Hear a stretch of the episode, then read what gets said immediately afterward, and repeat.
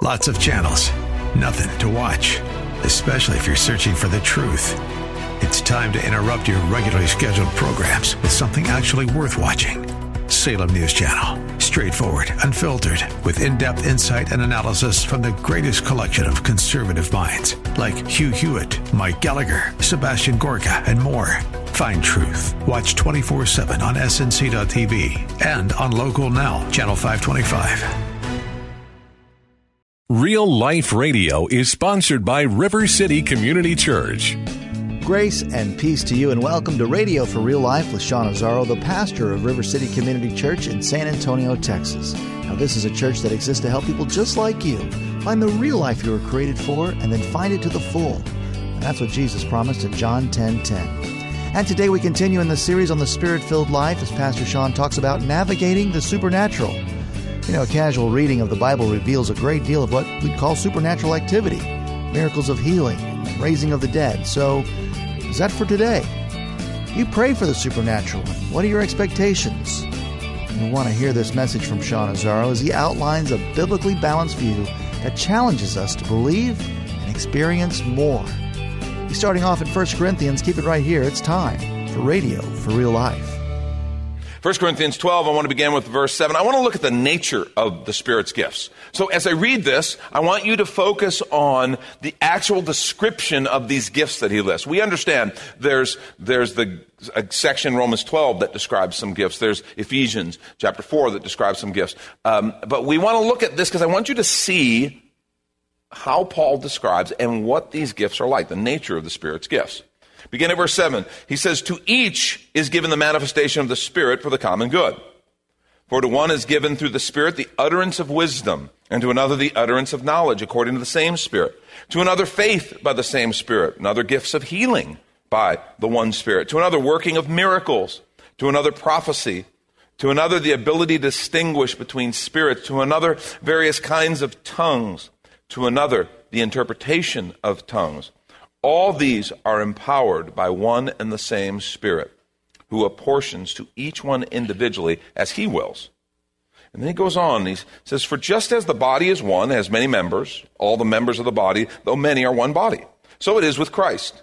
For in one Spirit we were baptized into the body Jews or Greeks, slave or free. We were all made to drink of one spirit. And then he enters into that pretty well known conversation about the body of Christ and how, how much we need one another. Because at times, gifts in the, the Corinthian church were becoming a point of division.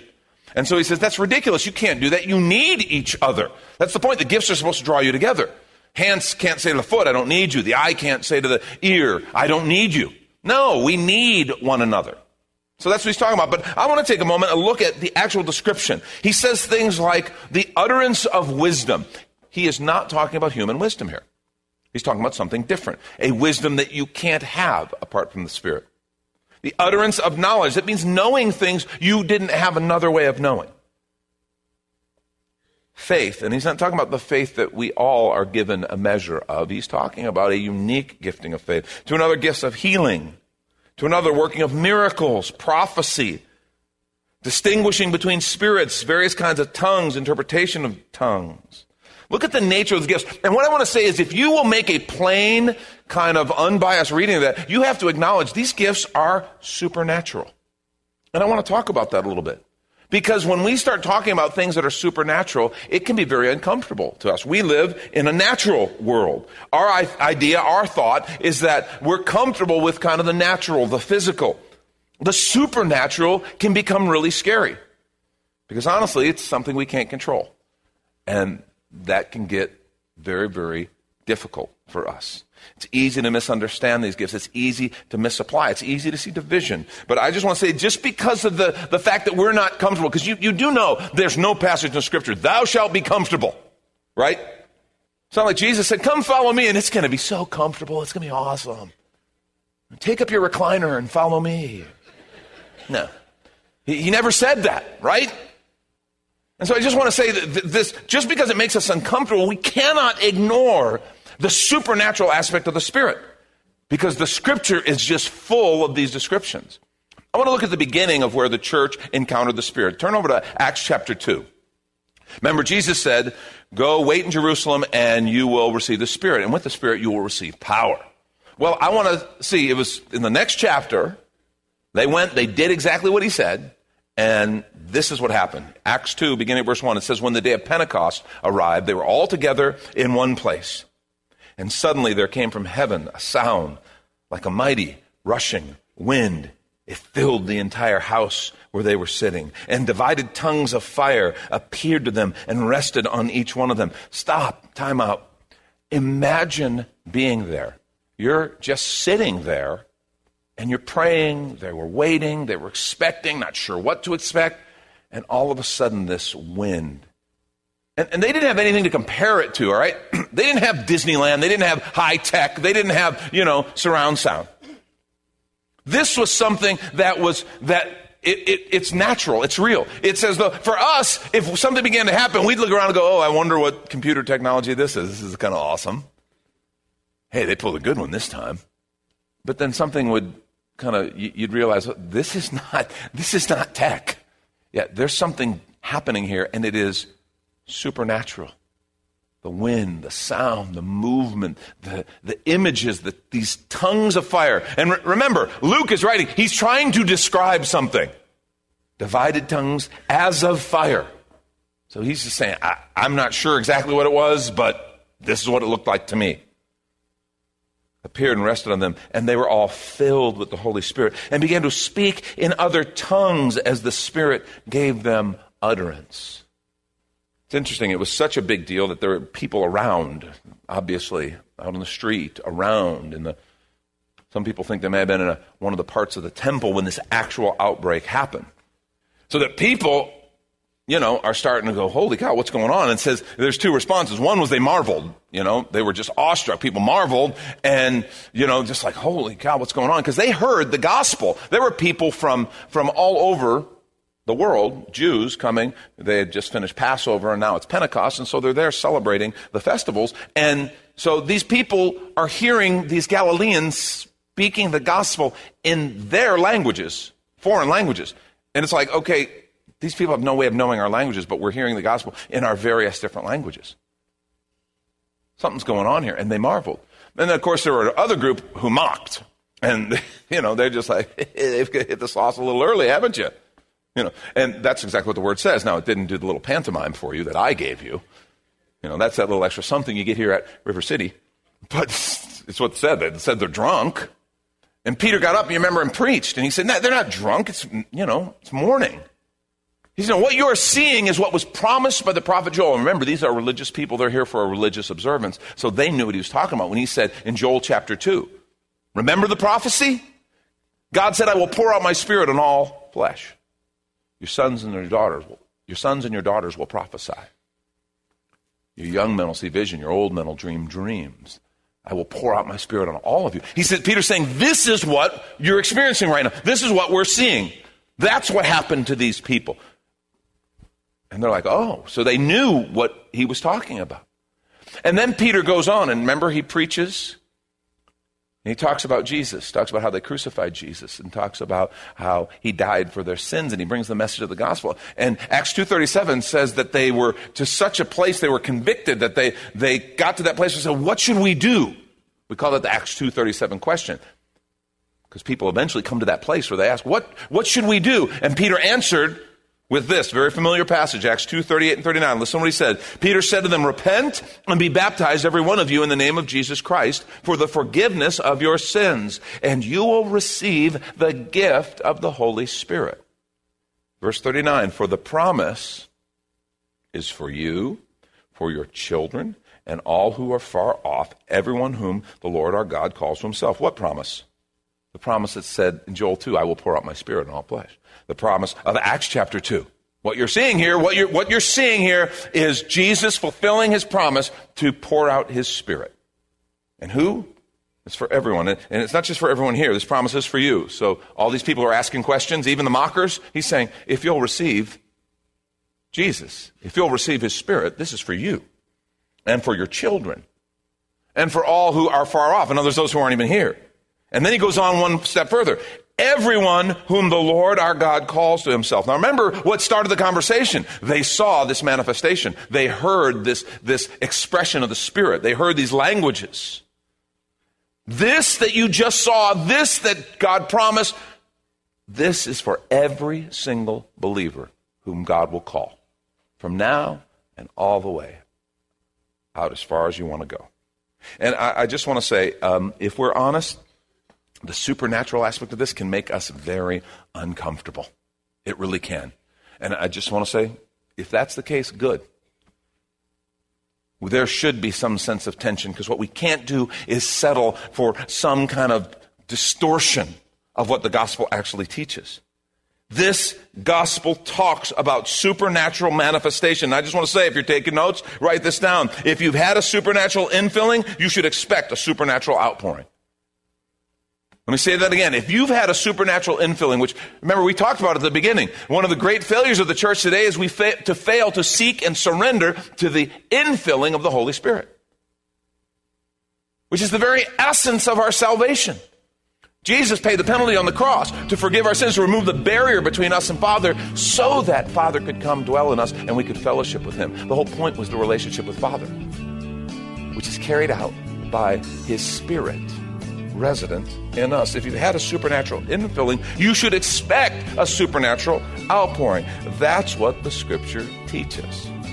We want to take a quick minute to remind you you're listening to Radio for Real Life with Sean Azzaro, the pastor of River City Community Church, in this message called Navigating the Supernatural. It's in this series, The Spirit Filled Life, as found on the sermons page at reallife.org.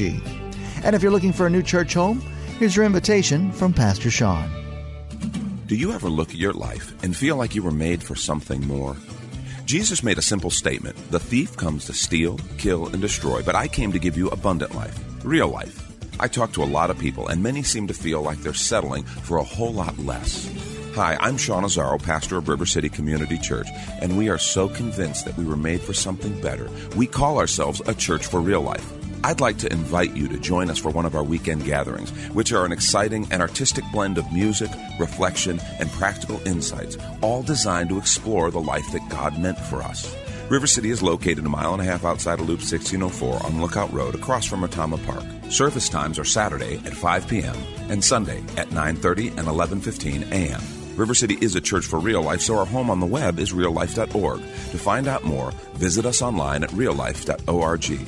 God created you for something very special. Come find out more at River City Community Church. And now back to the message Navigating the Supernatural. This is Radio for Real Life. Spirit filled people are supposed to operate in the supernatural. And we get kind of uncomfortable, we get fearful, and we try to put God in a box. And we try to put God in some sort of form that we can understand and kind of looks like us. And I want to say that is one of the reasons that the world looks at the church and goes, yeah, that's irrelevant. Remember what Paul said? He, he said, the kingdom is not a matter of words. And I've told you before, we got lots of words.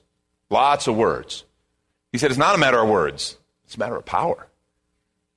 That's the power. Jesus said, when the Spirit comes on you, you'll receive power.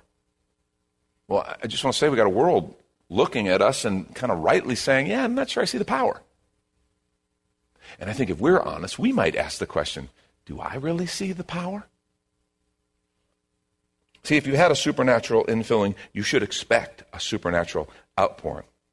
Now, let me use three questions to guide us through the rest of our conversation and kind of kind of bring some things to light. The first question is, what do we really what do we really believe about supernatural gifts? Because this is where the rubber meets the road. We kind of have to decide what we believe. This is a matter of theology. And the scripture uses the phrase signs and wonders, says they were in awe because of signs and wonders, they were in awe because of things that happened. And, and we have to decide um, do we really believe that those things, those gifts, those expressions are for today? Are they possible for today? And it's a theology question, it's a belief question. I want to say it's beyond even a question. I dare say it's a controversy in the context of the Christian church. And it's one that actually, if you just open the scripture, um, it's kind of obvious. It's actually fairly plainly stated. In John 14, verses 12 through 17, Jesus said, Truly, truly, I say to you, whoever believes in me will also do the works that I do. And greater works than these will he do because I'm going to the Father. Whatever you ask in my name, this I will do, that the Father may be glorified in the Son. If you ask me anything in my name, I will do it. He goes on, if you love me, you'll keep my commandments. Then I'll ask the Father, and he'll give you another helper to be with you forever, even the Spirit of truth, whom the world cannot receive, because it neither sees him nor knows him. You know him, for he dwells with you and will be in you. So what Jesus gives us here is kind of the what and the how.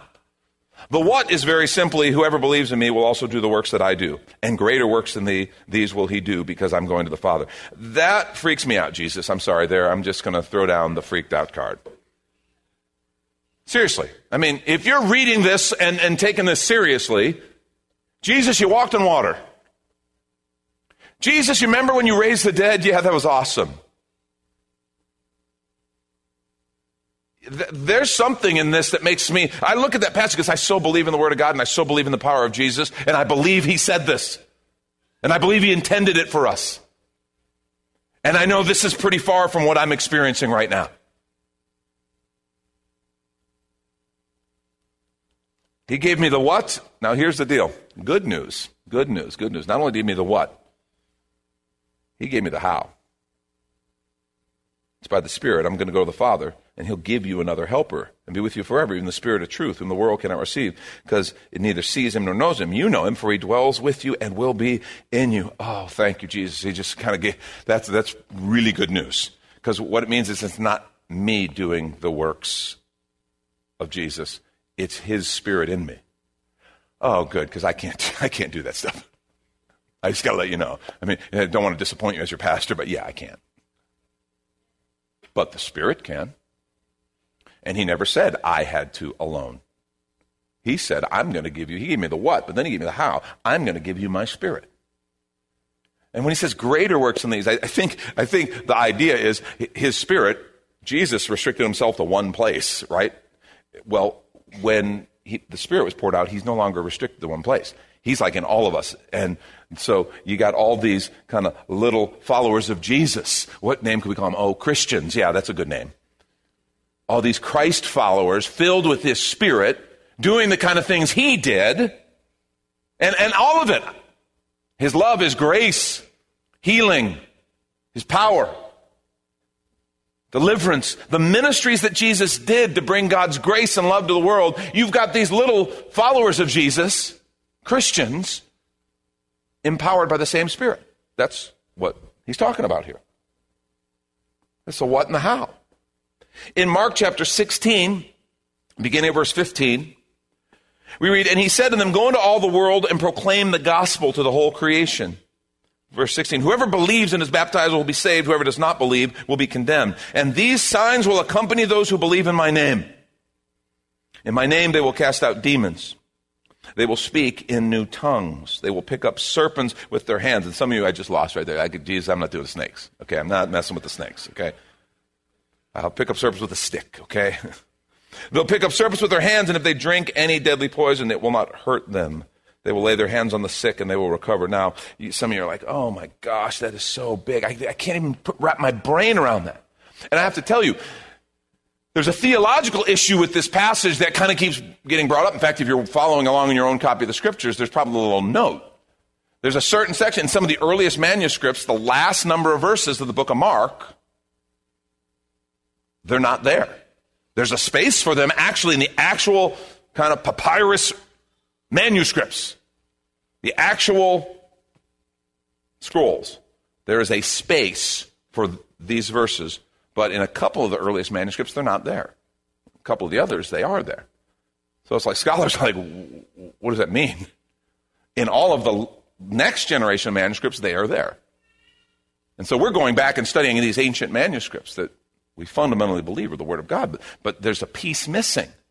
And so they're, they're like, well, did Mark write it or not? Did it get lost in this manuscript? Because that can happen with ancient documents. Did, did an editor come in and add this? And so they really weren't sure, but they've got these early manuscripts that, that some of them that do have this. And so when the process of canonization came and they, they, under the Spirit's guidance and leadership, they canonized the scripture this passage was canonized. It was included in the canon of Scripture. And I want to say to you, it's a pretty simple reason why. One, it was in many of those early manuscripts. But two, it doesn't in any way vary from the consistent message of Scripture. In Matthew 10 8, which nobody questions its presence in the Scriptures, Jesus said, Heal the sick, raise the dead, cleanse lepers, cast out demons. You've received without pay, give without pay. In other words, freely give. Freely you've received, freely give. And the actual parts about the other manifestations all actually happened in the book of Acts. So it doesn't in any way change the message of Scripture, so the those who compiled included it. Because this is the consistent message of the scripture. Now, what's interesting is Jesus taught about it. Simon Peter taught about it. The apostle Paul taught about it. And it's all over the scriptures. And with these scriptures, talking about the supernatural, talking about the power of God, how can a serious Bible believer deny this? Because many do. I want to suggest there's just some bad teaching that tries to propose that the supernatural gifts ended at the end of the first century. And let me explain why. If you look at 1 Corinthians 13, I want you to head over there. Remember, the gifts are presented in 1 Corinthians 12. The, the spirit of the gifts is shared in 1 Corinthians 13. And then the administration of the gifts is in 1 Corinthians 14. Paul laid this out very systematically. In 1 Corinthians 13, he spends a lot of time talking about love, the preeminence of love. But then in verse 8, he says, Love never ends. And listen where he goes from there. As for prophecies, they will pass away. As for tongues, they will cease. As for knowledge, it will pass away. And he then explains, he says, For we know in part, and we prophesy in part. And then this is the verse, verse 10, he says, When the perfect comes, the partial will pass away. That's the verse. Oh, when I was a child, I spoke like a child, I thought like a child, I reasoned like a child. When I became a man, I gave up childish ways. Verse 12, for now we see in a mirror dimly, but then face to face. Now I know in part, then I shall know fully, even as I have been fully known. Now, the verse that's kind of the linchpin there is verse 10, because it says, prophecies will pass away, tongues will cease, knowledge. We know in part, prophecy in part. When the perfect comes, the partial will pass away. And some people have said, oh, when the perfect comes, they're talking about when the scripture was finished the inspired letters were finished and brought together and canonized. That's when the perfect came, about the end of the first century. When the, the last of that scripture was written, now that all has ceased. And that's the line of thought. And a lot of people go, well, yeah, that makes sense, so we don't have to worry about this. Whew.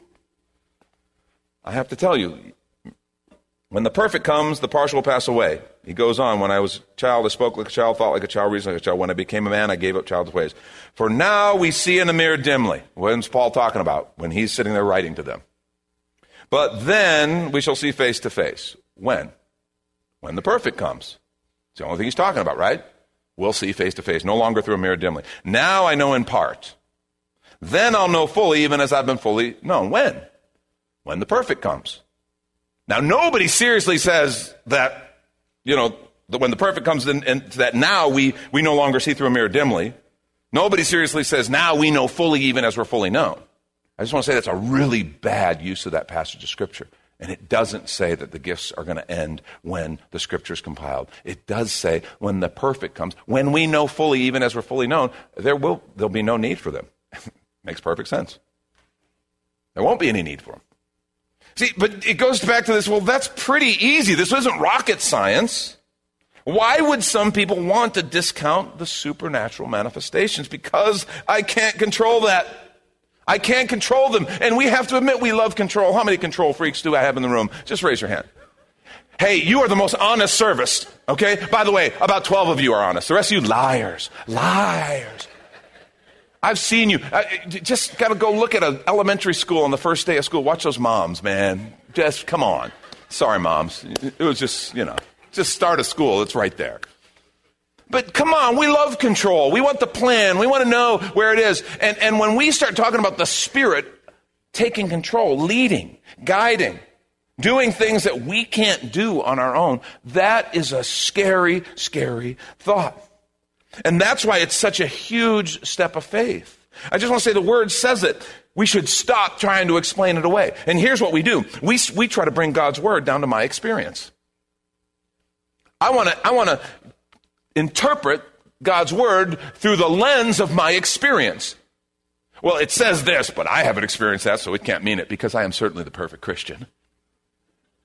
I mean, really, when you do that, you have to understand that's what you're saying. My experience is perfect. I have got all things, and, and so therefore this can't mean that because I haven't experienced it. Which, when we say it out loud, that's kind of ridiculous, right? But yet that's what we do.